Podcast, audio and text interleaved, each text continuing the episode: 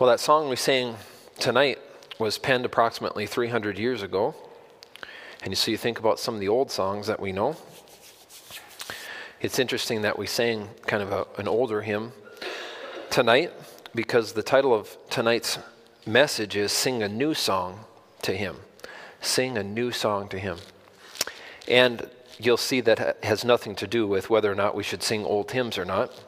It has to do with more figuratively are we going to be singing a new song as we go through life, as we're constantly being impacted and touched by further interactions with God, living life with God, experiencing life with God. So as you think about that title, Sing a New Song to Him, people, they sing many songs throughout their life, literally and metaphorically. In fact, your life could be viewed as a perpetual song or series of songs, and that is sometimes referred to as one's life song. There's a couple of different Christian songs that are use that phrase life song. One of them says, Let my life song sing to you. Another one is actually titled Life Song. But the idea is that your, your life could be viewed as, in a sense, as an ongoing chorus or an un- ongoing choir of singing some kind of a song, proclaiming something. The fact is that your life is always declaring something. You're never, you're never in a place where you have nothing to say, whether, it's, whether you're speaking or not. Your life song is proclaiming something. Again, by your actions, by your posture, by your affect, by your facial features, by the things that you say, by your actions, the deeds, the things that you do, you're declaring something and proclaiming something. In a sense, we could add all that together cumulatively and we could call that your life song. And some of the songs, you talk about this perpetual singing or a series of songs that we're singing in life, some of those songs are joyful. And the truth is, some of those songs are sorrowful. Some are songs of independence, and some are cries for help as you think about the different songs that you would sing in your life. Again, we're talking figuratively or meta- in, in terms of a metaphor here. Some of those songs are self focused and some focus on others. Some originate in the spiritual realm and some fixate on the temporal realm.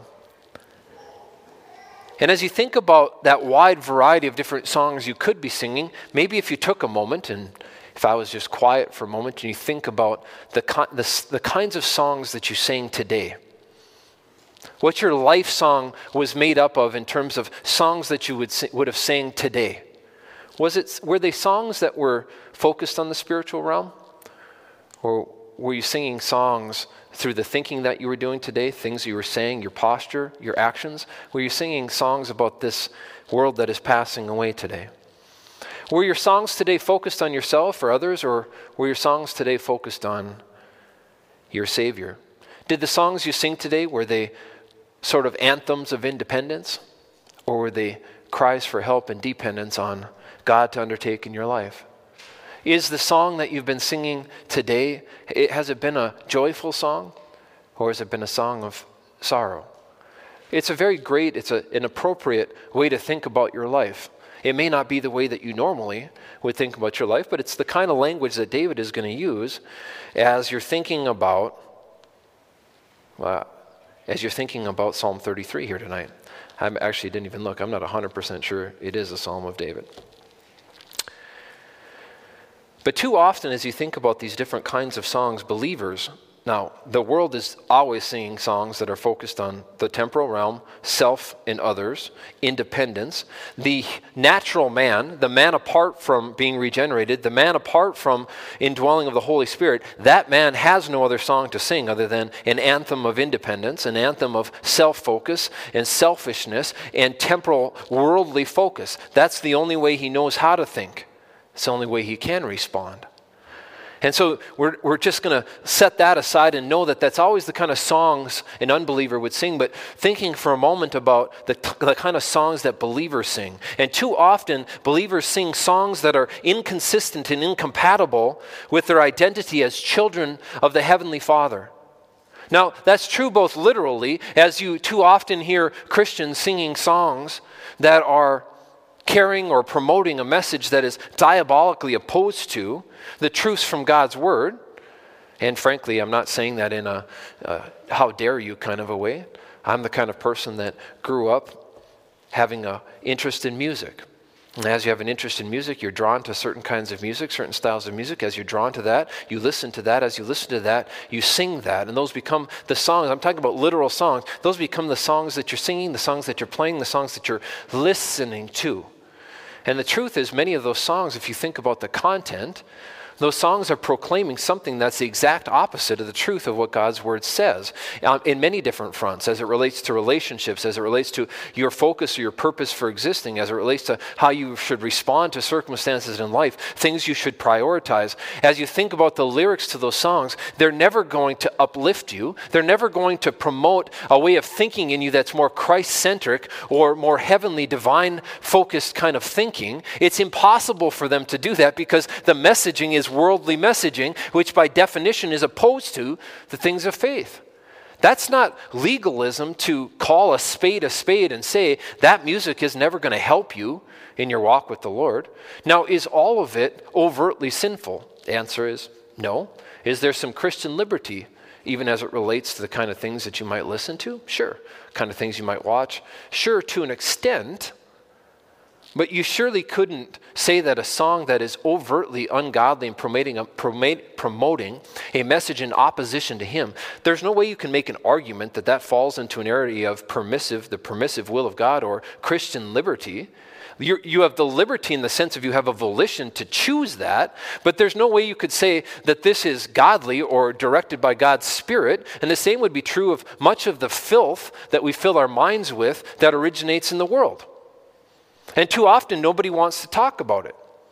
Oh, all of a sudden, here's a guy who thinks that his spirituality is determined by avoiding these certain things. That's never once what, what I said about it. What I'm saying, though, is it's a fixed fact that God's Spirit, the Spirit of God, would never direct a believer that was enjoying Him and being led by Him, would never direct them to fill their minds with garbage. Garbage in, garbage out.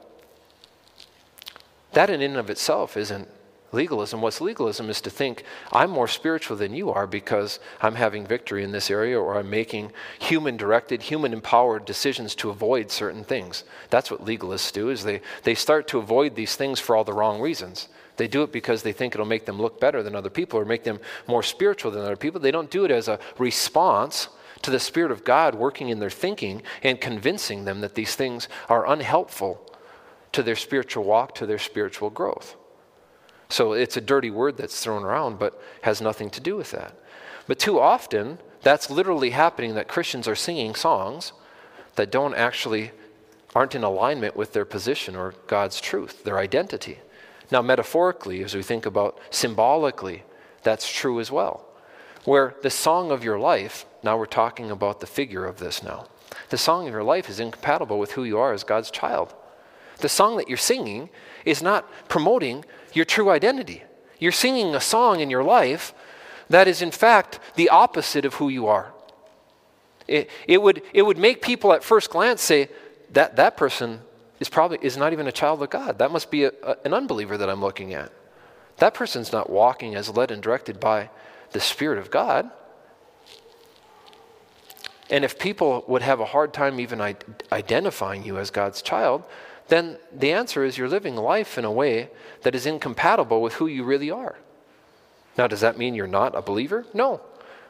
If you've put your faith in the finished work of Jesus Christ, his death, burial, and resurrection on your behalf, you've put 100% of your confidence in what Jesus has already accomplished for you, and you've accepted the free gift of eternal life through faith alone in Christ alone, you are a child of God. That's a fact. But that doesn't always mean that you're living like it.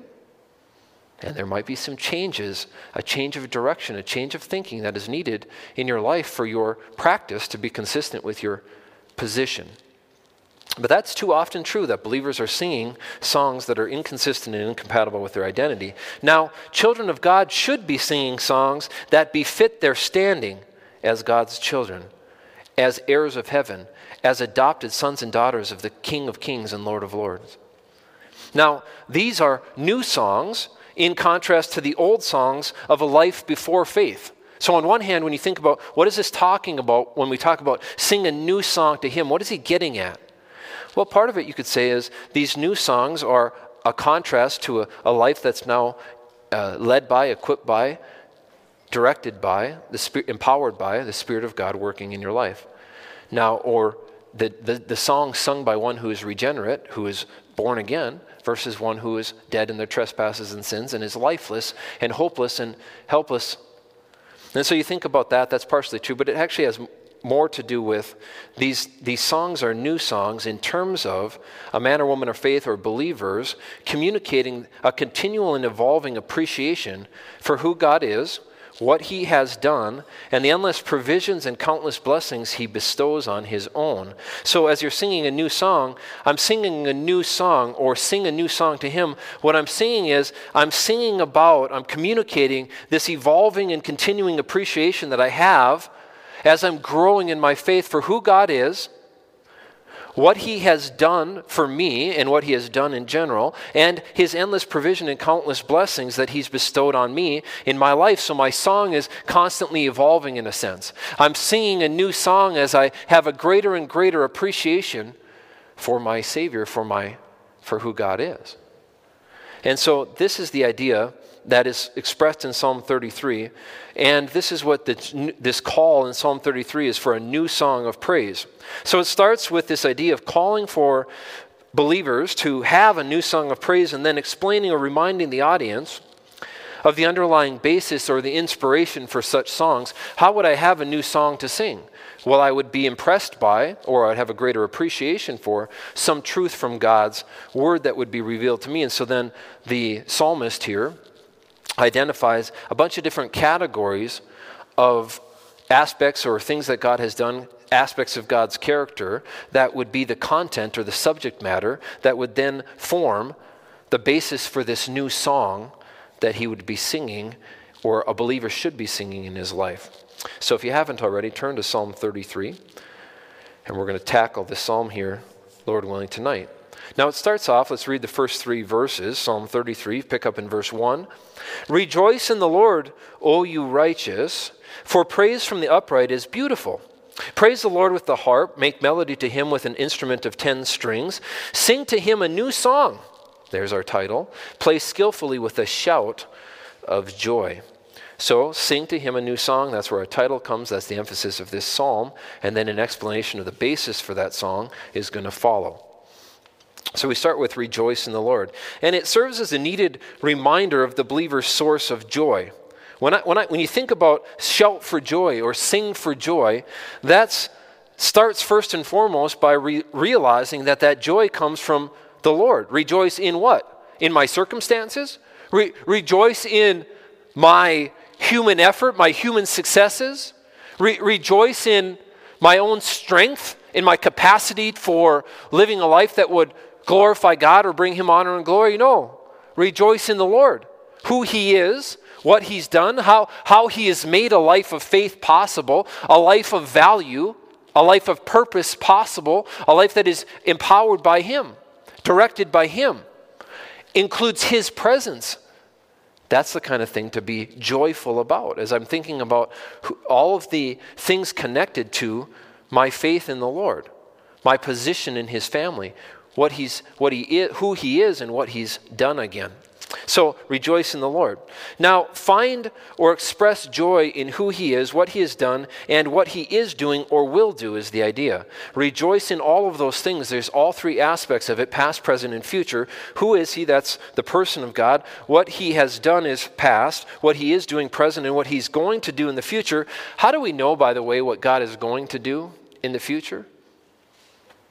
You know, Many people are very future focused when it comes to their study of the Word of God. I don't blame them. There's many people who can't read through a story from start to finish. There are many people, maybe you're one of them, show of hands, if you're the t- kind of person who goes and starts off in the story. We already got a couple starting to raise their hands. All right, that's good. The story starts off, you read a few chapters, right? You start to get kind of curious about, man, how is this thing going to end? Are you the kind of person who, while you're watching a movie, is Googling if it's a happy ending or not?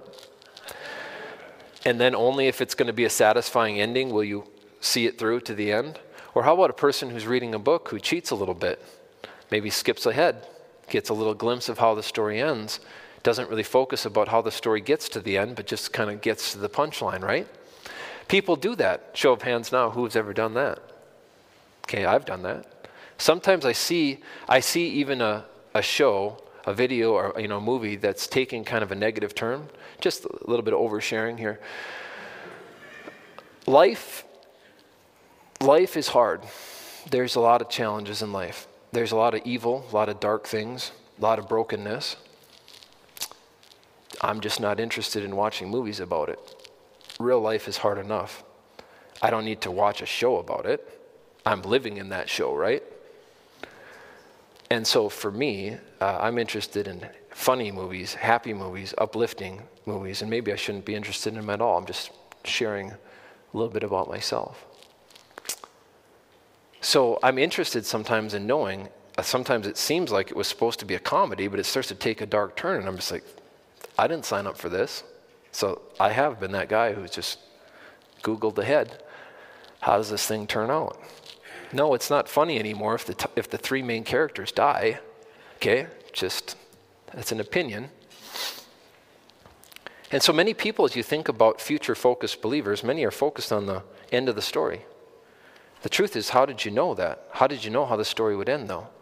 Because God, kind of knowing us, knowing that we would want to know where we're going, what the future holds, He revealed in His Word how the story ends for the believer. I'll tell you this this has a happy ending for the believer. If you didn't know that, if you're kind of captivated and fixated right now on the suffering of this life and how hard life is at times, be of good cheer. Your story has a happy ending. It's an amazing ending. It's not one that you have to be fearful about, it's one you can be hopeful about. And the truth is that we have no way of knowing exactly when we're going to encounter the rest of our story, but we know what it includes. Either we will die and go to be with the Lord, or we'll be raptured and go to be with the Lord, but everything from that point forward is going to be perfect. Amazing, wonderful, so great, in fact, that our minds could not even fathom the blessings that God has in store for them who love Him. Couldn't even wrap our minds around it. Couldn't picture it, couldn't imagine it, couldn't dream it up. That's how our story ends. And we were told in God's word repeatedly between now and then to run the race that's set in front of us. To do that by having a great hope inside of us that is flowing from our pores and overflowing our lives to the point where somebody maybe would want to come up to us and they might, in fact, ask us the reason of the hope that is in us. You know what? They're not going to do that if we're crying about how bad the world is or how difficult our circumstances are, or we're fixated on evil continually, and we're not shining the light of Jesus Christ. Our mission is simple. Our mission is to be an ambassador, a reflection of Jesus Christ's light into the world around us. So that people can be saved from the hell they deserve to a heaven they don't, just like we were. The mission isn't complicated, and it's not depressing, and it's not dark, and there's nothing to prepare for, frankly, other than getting up in the morning and say, Lord, how do you want to use me? I hope your return is imminent. I know that you say it could be today. I hope it's today. But if not, whether by my life or by my death, I want you to be lifted up and magnified. It's not more complicated than that. And sometimes you wonder, why does that guy get agitated about stuff like that? Because too often the messaging that we have and the things that we're talking about is everything but the hope that we have in Jesus Christ. It's all about the darkness of the world. You are not of this world. You're in this world, but you're not of this world. I called you out of this world into the glorious light of the gospel. Your light is your life should be filled with the light of Jesus Christ, the hope of Jesus Christ, the joy of the Lord that's your strength. None of the rest of it. You're immune from it in many ways when you think about on a, on a final ending to the story sense. So let's proclaim Him. So, what you need to do to be prepared? You need to realize that you have a, mesh, a mission to accomplish. You need to be not dead at the wheel and asleep at the wheel. That's how you prepare, is to wake up and be reminded that I have life in front of me that God has blessed me with that's finite. It could be done today, and I want to live for Jesus Christ and make my life count. So, in any event, you think about how am I going to be singing a new song? I'm going to be focused on what God has done, what He is doing, and what He's going to do in the future, all of which is good. God's goodness should overwhelm my soul. And that's the kind of thing that should cause me to have this new song to sing as I'm more and more appreciative and I have a greater and greater understanding of who my God is. So that's what we're talking about when we're thinking about rejoicing in the Lord. Now, the praise that is offered, this joy of the Lord that is coming out of our mouths, it's said to be beautiful. It's said to be beautiful. It says this it says in verse 2, verse 1b For the praise from the upright is beautiful. Now, beautiful to who? This song of your life, who is it beautiful to? It's beautiful to the Lord. It doesn't make any difference if it's beautiful to other people. From God's perspective, it's beautiful to Him. And so when you think about this word rejoicing, it involves joyfully calling out or singing loudly or boldly. So it's not just having joy in the Lord, it's verbalizing and, in a sense, having it kind of oozing from your pores again, like I said earlier. This, this bold and loud singing for joy, focused on, again, who God is, what He has done, is doing, and will do. Now, it's beautiful to God. We need to be reminded of that. And you think about how would I express or sing loudly or boldly about the joy of the Lord, the joy that I have in the Lord? Well, uh, I want you to think about this. To express joy found in the Lord loudly involves first experiencing it. You're not going to be able to sing about this new song of joy, this new song of praise. You're not going to be sing about it, singing about it with the song of your life if you're not experiencing it. So that's something to just really meditate on a little bit. Am I experiencing the joy of the Lord? Well, I would be if I was in proximity or intimacy with Him. If I was close to Him, trusting Him, relying on Him, depending on Him, I would be experiencing His joy. The fruits of the Spirit are love, joy, peace. Those would be the first three things that I would be experiencing in my life if I was what? Connected to Him, leaning into Him, resting in Him.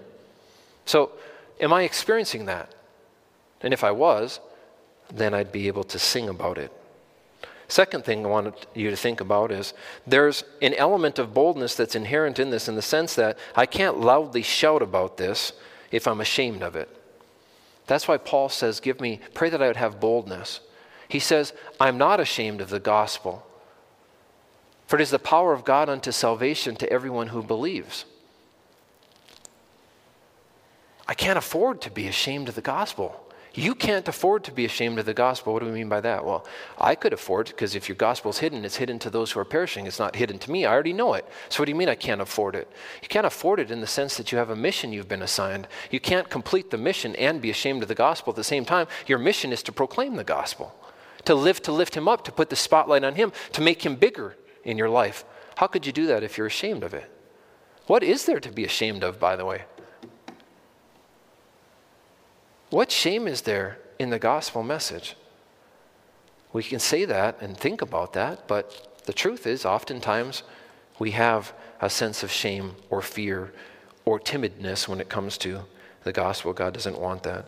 Now, this word righteous, it's used in a judicial or positional sense in reference to believers. The psalmist isn't saying that this isn't talking about just somebody who presently is living a right life or is you know, walking as directed by the Lord, though that is true that is the only kind of person who is presently enjoying the Lord. That person is presently right with God. That person is then presently living in a life that would be described as righteous. That person is then rejoicing because joy is associated with it. That person is then singing that loudly.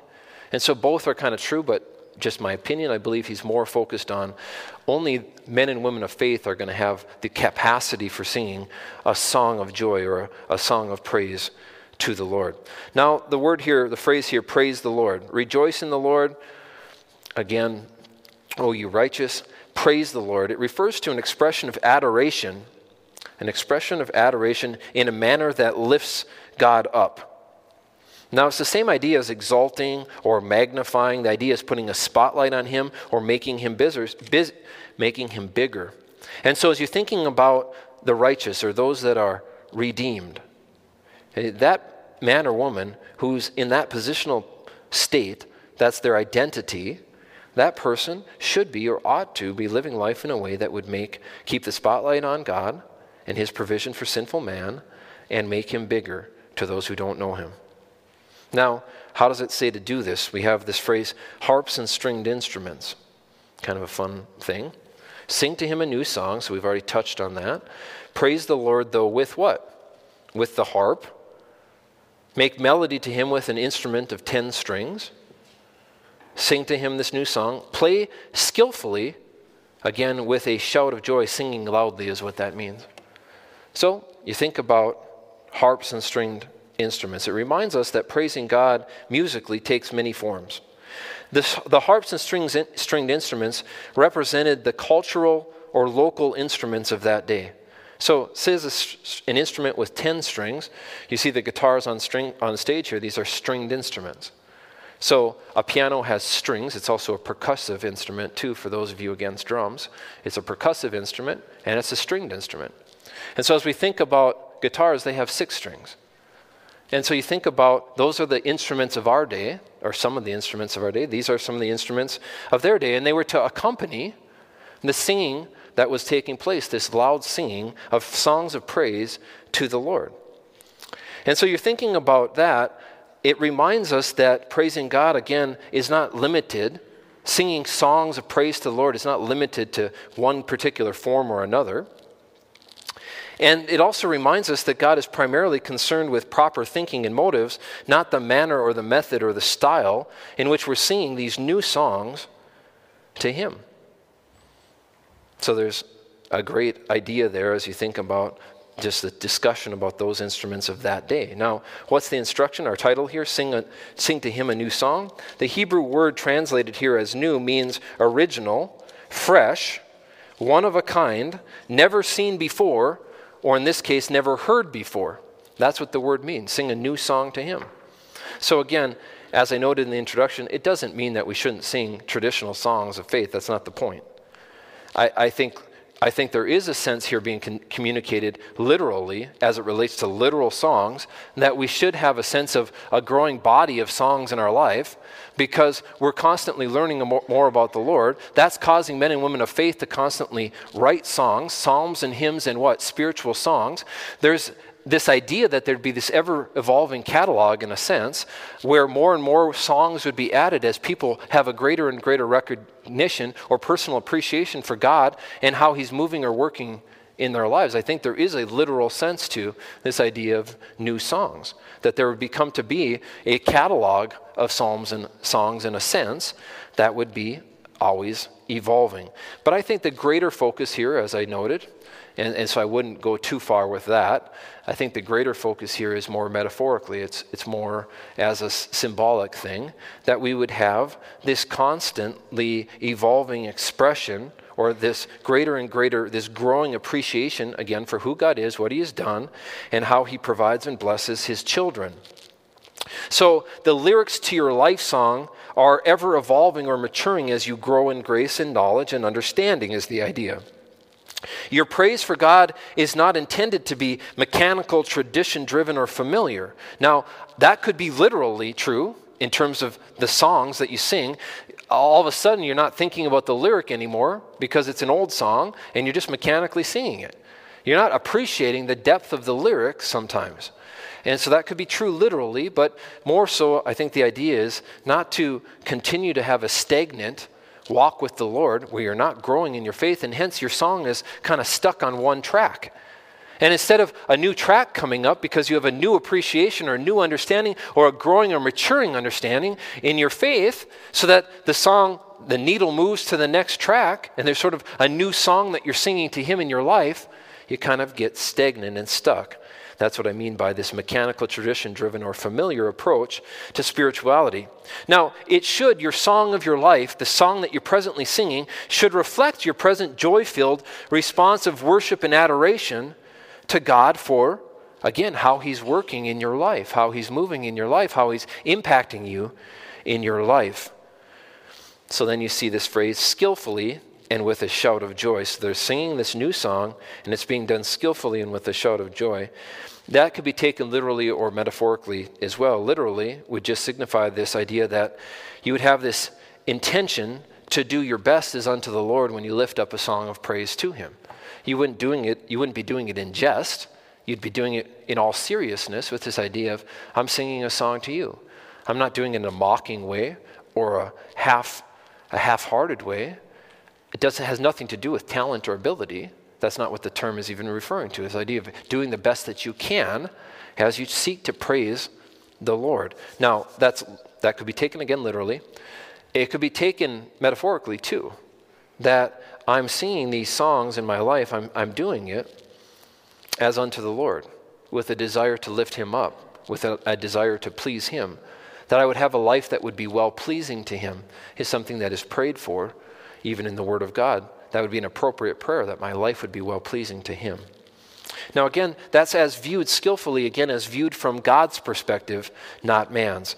Now, this word shout, it carries the idea again of loudly and boldly, so I'm not going to cover that again, and joy. Shout with a shout of joy. It reminds us that praise should be accompanied with joy. Now, literally and figuratively, that would be true. This singing a new song to him, have you ever considered the idea that often we sing songs and we don't have them accompanied with any real sense of happiness or joy? Now, I'm not saying artificially make it that way. I'm just saying, where is the joy? You know, we have songs, you know, kids even learn the song. I've got the joy, joy, joy, joy down in my heart. Right? Where? Down in my heart. We sing this at camps and those kinds of things. But too often, this is literally the case. We'll sing a song like that, like this I've got the joy, joy, joy, joy down in my heart. Like, boy, it doesn't connect, doesn't seem to make sense. The, the posture of it isn't synonymous with the message of it, right? And so, even culturally, even just as a matter of tradition, you can start to sing songs that should be joyful, gleeful, happy songs, and they actually start to sound very depressing. The tone of them, the speed of them, the melody of it, even sometimes the way that they're sung. And so that's why, even as you talk about, we're talking about literal music here, touchy, touchy, touchy point. Don't do it. Don't do it. Don't talk about it. You're going to rub me the wrong way. As you think about it and you pray about it, though, just consider is that something that you see in the singing in the Bible? The examples and illustrations you have? Is that the posture that you're seeing? Not really. It's dancing, it's happiness, it's joyful, it's gleeful, it's filled with the joy of the Lord. It's called praise, singing praises to the Lord. So there would be a sense of exuberance naturally, a sense of excitement, even to have the opportunity to come boldly to the Lord in that way and be able to praise Him in that way. Again, I'm not, ab- I'm not advocating that we have to throw out every, every way of doing anything, but there is reason to consider and evaluate how did we get to where we are? Was that informed by and directed by the Word of God, or was it just the way a tradition played itself out, and that's how we got to where we are? And so just something to be thinking about. Again, I don't even think that's the point of the psalm of the I talk about it talked about the literal view of this a little bit too much. I really don't even think that that's his emphasis here. Again, I think the emphasis here as you think about joy is that the song of your life should be a joy-filled song. It should be a happy song. The song of your life shouldn't be a song that is being sung, again, metaphorically, figuratively. It shouldn't be a song that's full of sadness and depression. When you start to count your blessings and remember who your God is, how He looks at you, how He's provided for you, the future that He has put in front of you, we can have a smile on our face in a sense, even in the storms that we go through in life. Easier said than done? Yeah. Absolutely. Remind me of that the next time you see me struggling, the next time I look worn out, weary, depressed. When will that be? Probably later tonight. Later tonight. It's not something I'm immune from. I'm just saying collectively, let's remind ourselves that we have everything to be happy about as Christians. We have everything to be filled with joy about. We don't, we don't need to go through life in a sense of somberness, if you will. Now we move on to the heart of this. I'm not going to spend a lot of time on it, so for those of you who are thinking we're never going to get through this, now we have the basis of the inspiration for those new songs that we're supposed to be singing, a new song to Him. What is the inspiration or the basis for those new songs in our lives? Now, we have that word. If you're not sure that this is what this section is about, look at the word for. Verse 4 starts where for. For the word of the Lord is right is the first example. So, for it indicates that what follows is an explanation for what the basis behind what preceded, what preceded this call to make or to sing a new song to him that was skillful and accompanied with joy. Okay, now what is the basis for that, for doing so? Now there's several different potential rationales for singing a new song of praise that are now given. And it starts with God God's word or God is right, but specifically his word is right, and God is good. Those are the first two things that are laid out in verses 4 and 5. Let's read those together. Now, here's one basis for rejoicing and singing this song filled with joy, this new song in your, in your life. For the word of the Lord is right, that's one basis, and all his work is done in truth. Second reason, he loves righteousness and justice, but the reason here specifically is the earth is full of the goodness of the Lord. So you could probably pull a bunch out of here for the sake of time. The two I want you to meditate on. What is this? What is the basis for singing a new song? One is that the word of the Lord is right. All of his work is true. And so as I read about his work, what he's done, who he is, that should be a cause for me to rejoice as I learn more about him. The idea there is that because the word of the Lord is always right, it's always straight, it's always true, that as I am exposed to it, I would have a basis for singing a new song to him because now I'd have no new material to work with. I'd now have more understanding to work with, more appreciation for who he is, again, and what he's done. Now, the second thing, verse 5, was the earth is full of the goodness of the Lord. As you appreciate that, as you are reminded of how good God is, that's going to be the subject matter that you can incorporate into the lyrics of that new song that you're writing and that new song that you're singing in your life. Now, that would be true again, literally and figuratively. If you're going to write a new song, wouldn't be informed by such topics as the truth of God's word and how wonderful his truth is. The goodness of God and how it never changes and how amazing it is and how it's so good that it fills the whole earth what a nice poetic way to talk about the goodness of God. What does it mean? The earth is full of the goodness of the Lord. It means that there's no place I can go where your love can't find me. There's no place I could run that you don't see. There's no place that I could fall that you couldn't catch me or carry me. Your goodness is everywhere I could go as your child. That should absolutely fill you with a song of praise and joy as you consider and appreciate and think about the over the permeation of God's goodness into every facet of the world around you, including every facet of your life. Wouldn't, wouldn't that be good subject matter to sit down and pen a song about? To, to sing out and live out this new song in your life about as you appreciating the overarching effect of the goodness of God in your life. That'd be great material to work with. So you end up hearing songs, modern song, You're a Good, Good Father. God is good. He's so good to me. As people pen those songs, they do it as they appreciate and recognize these kinds of truths.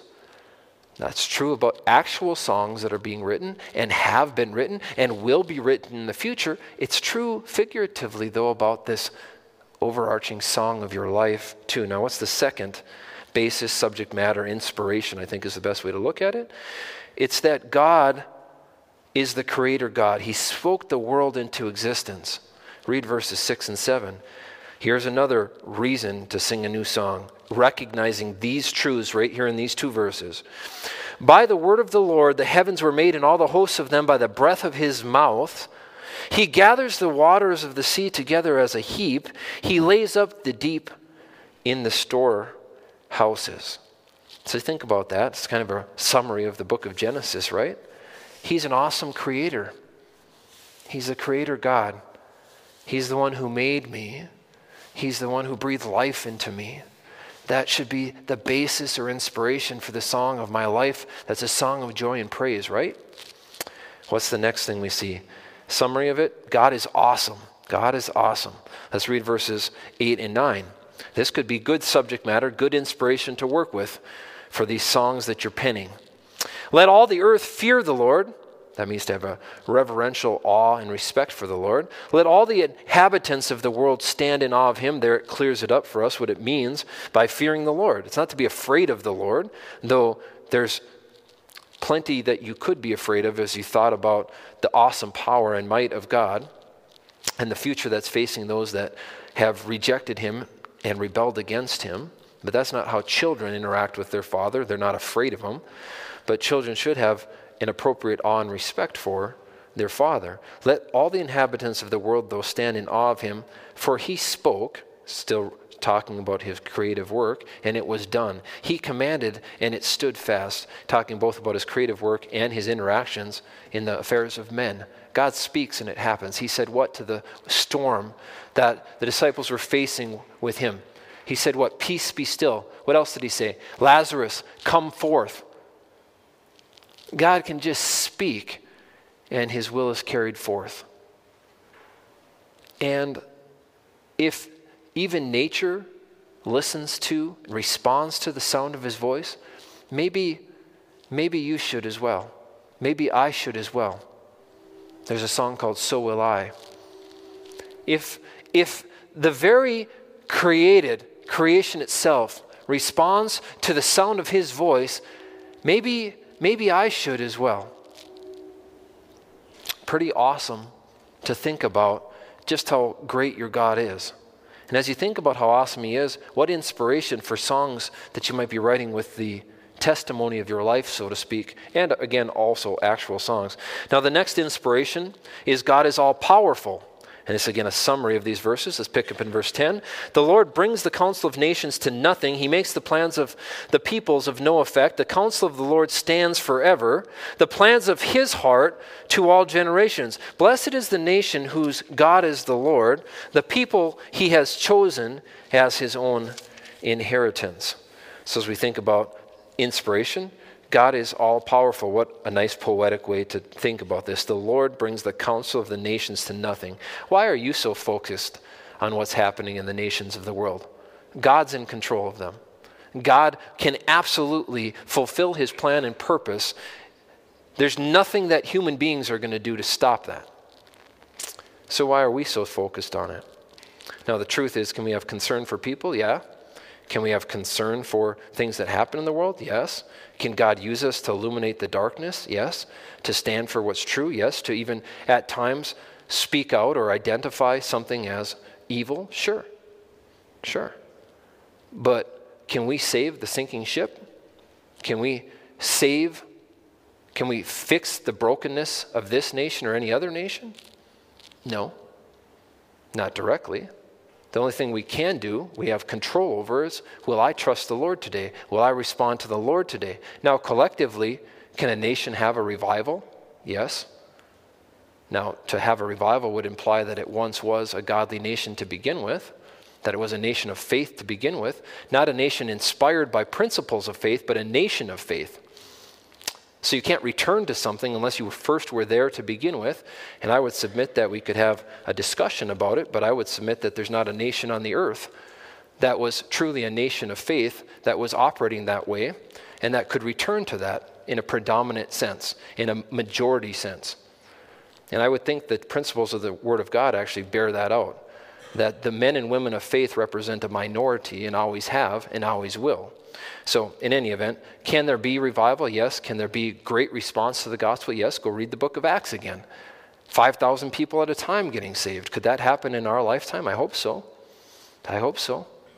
Could God even use us to effectuate that kind of revival, that kind of response to the gospel, the good news message, the hope of Jesus Christ? I hope so. I hope I could be used in that way.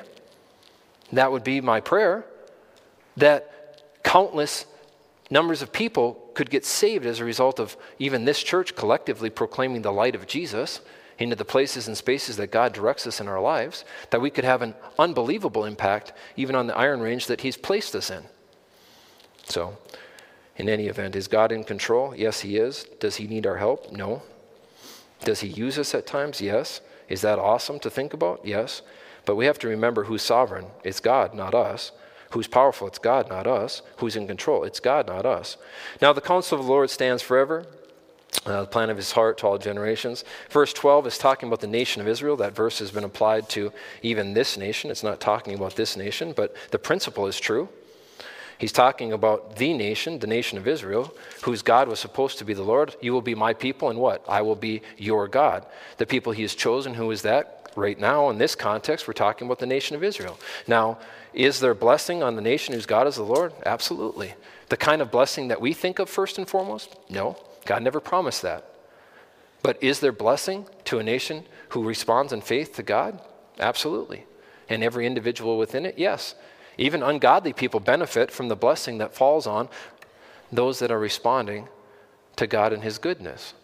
Indirectly, at times, you could trace that out. Okay, we move on to the next subject matter or source of inspiration for these songs in our life. God is a personal God. Let's read verses 13 through 15. The Lord looks from heaven he sees all the sons of men. He's interested in it. From the place of his dwelling, he looks on all the inhabitants of the earth. Now, look at this. He fashions their hearts individually, he considers all their works. So, there's not a lot more to say about it then. Wouldn't that be a nice basis or inspiration for this song of praise? Is just considering that God, how is it that God would be mindful of men, including you and I, that he would even care about you and I, but he does? Is that a cause for praise? The answer is yes. And we come to the last subject matter inspiration for your new song, verse 16 through 19. God alone is a delivering. He's a delivering kind of God. God alone is delivers. He is a delivering kind of God. Verse 16. No king is saved by the multitude of an army. A mighty man is not delivered by great strength. Why are we putting our hope in those things? The nation of Israel collect, uh, historically over and over again put their hope in foreign allegiances and military might and wealth, the accumulation of, of resources. A mighty man, though, is not delivered by great strength. A horse is a vain hope for safety, neither shall it deliver any by its great strength. What kind of deliverance? Does a horse, can a horse deliver somebody from uh, the pursuit of an immediate attacker? Absolutely. So is he talking about literally? No, he's talking about spiritually. Spiritually, there'll never be that. And even literally, no real lasting deliverance can come from human resources and human things. Deliverance in a, in a lasting sense has to come from the Lord, is the idea. So then you get to verse 18 Behold, the eye of the Lord is on those who fear him, on those who hope in his mercy, to deliver their soul from death. Who does deliverance come from again? God. What kind of death? Well, at times physical death, as you think about the covenant arrangement under the Mosaic law with the nation of Israel and Jehovah. But as you're thinking about this, it also is true that it's deliverance in a spiritual sense as well. And to keep them alive in famine, spiritual famine and physical famine. Think about the story of Joseph and how God undertook through the evil that was perpetrated against him to actually deliver the whole nation of Israel from starvation due to the evil that his brothers, again, committed against him. God worked it together for good, Genesis chapter 50. So now we finish with this, these last couple of verses here. And it speaks about the proper mentality or posture behind those new songs. So we've talked about the idea that we should have a new song to sing. We've looked at the inspiration or the categories of different kinds of or rationales for having uh, being inspired to write a new song, and there were six of them we looked at here. But now we end with what is the proper mentality or posture behind those new songs? And let's read these last verses. Verse 20. Our soul waits for the Lord. He is our help and our shield, for our hearts shall rejoice in him because we have trusted in his holy name. Let your mercy, O Lord, be upon us, just as we hope in you. So you think about this posture or this mentality that is behind these new songs that we're crafting, that we're penning, that we're writing, that we're singing with our lives. The first thing you see in verse 20 is that this mentality should be a posture of dependence. You see that word waits? It communicates a mentality of restful dependence and rests, rests on waits on what? The, well, the Lord. The Lord is the object of our dependence, not ourselves, not others, not our circumstances, not our bank account, not any of those things. Now, depending on the Lord is a byproduct of acknowledging Him as your source of help and protection. You see that. You're never going to trust or depend on anybody that you don't see or acknowledge as the strength, the source of strength, the strength, the source of help, the source of protection in your life. And so you see that here. He is our help, and He is our shield. So there's our words help and protection. It's impossible if you're currently depending on yourself or others to be resting or waiting on the Lord. And I hope you see that. Absolutely impossible. Now, the second posture that I want to bring out is this posture of rejoicing. The object of the rejoicing is Him, but in verse 21, for our hearts shall rejoice in Him. There's that this mentality or posture behind our songs that we're crafting and writing and singing is this posture of joy again, as we already touched on. Now, the ability to rejoice is connected to first having trusted in Him. And I already brought that out too. You're not going to have joy in God's provision if you don't even trust Him. It starts with experiencing life with Him, resting in Him, trusting Him, so that you can experience the joy that He can produce in your life. And that joy will come out in these songs of joyful praise that will be crafted or sung by the song of your life, so to speak. Now, the last posture I want us to end with is the posture of humility. So, the mentality or posture behind these new songs that God wants us to be singing to Him is a posture of humility. And you see it with the word let. Let, it says, your mercy, O Lord, be upon us. And it indicates that this is requested but not demanded. Allow this to be true. Now, implied in this is a recognition that it's undeserved, meaning you don't owe this to me, God, but allow this to be true in my life that you would undertake with your mercy here, meaning this word steadfast or unchanging love.